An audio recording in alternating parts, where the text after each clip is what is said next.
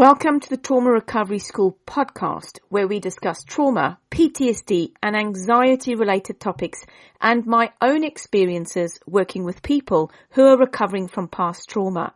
I am Benita Ackerman Dupree, the founder of the Trauma Recovery School. And today I want to talk to you about happiness and fear, which are complete opposites. Happiness, like most good things, is not, is not a passive process.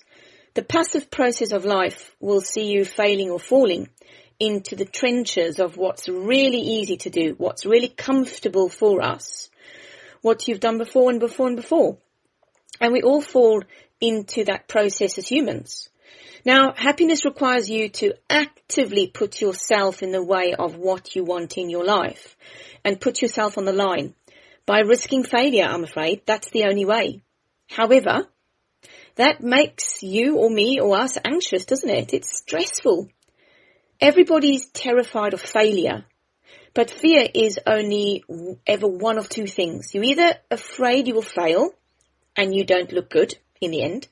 The other fear is the fear of getting hurt. So here's what I really love. Every time you take action on something, every time you think about dealing with your anxiety and your stress, you're basically saying, I have faith this will work. I believe that this might just turn me around. I believe it will. It will give, I'll give it a go and I'll commit to it a hundred percent. Your positive self-talk needs to be saying, I'll figure something out along the way and I will end up where I want to be. That should be your thought process. But the minute you start to procrastinate or hold back or make excuses or whatever it is you do, you're saying, I'm fearful that this won't work out. It won't turn out the way I want it to. I'm afraid it won't work. I don't have the faith in my ability to see this through.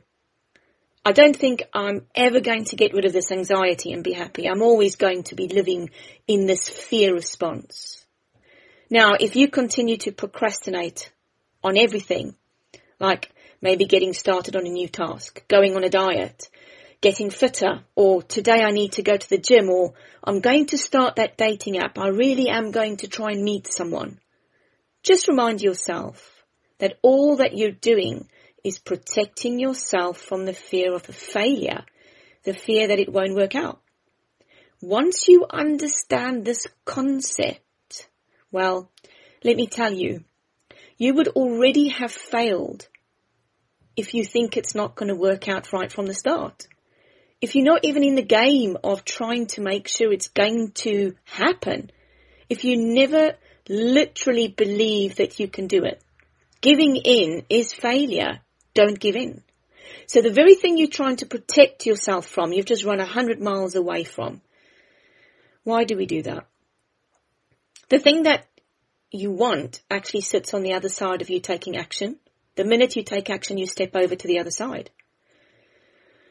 What's the one thing you can act on today? What's the one thing that you know you can do to manage your anxiety, your stress, and your past trauma? Just have a think about it. Think about how you can manage your anxiety and trauma. I know you can do it. In the Anxiety Recovery School, we've developed an anxiety management plan. And that and management plan is bespoke. It's for you. It allows you to take back control and build your confidence. You need to have your happiness back. Check us out on www.theanxietyrecoveryschool.com. Go to our store page and find out more about what we can offer to help you create your own anxiety management plan. Or why not find out more about me, Benita? I will speak to you soon. Have an amazing day.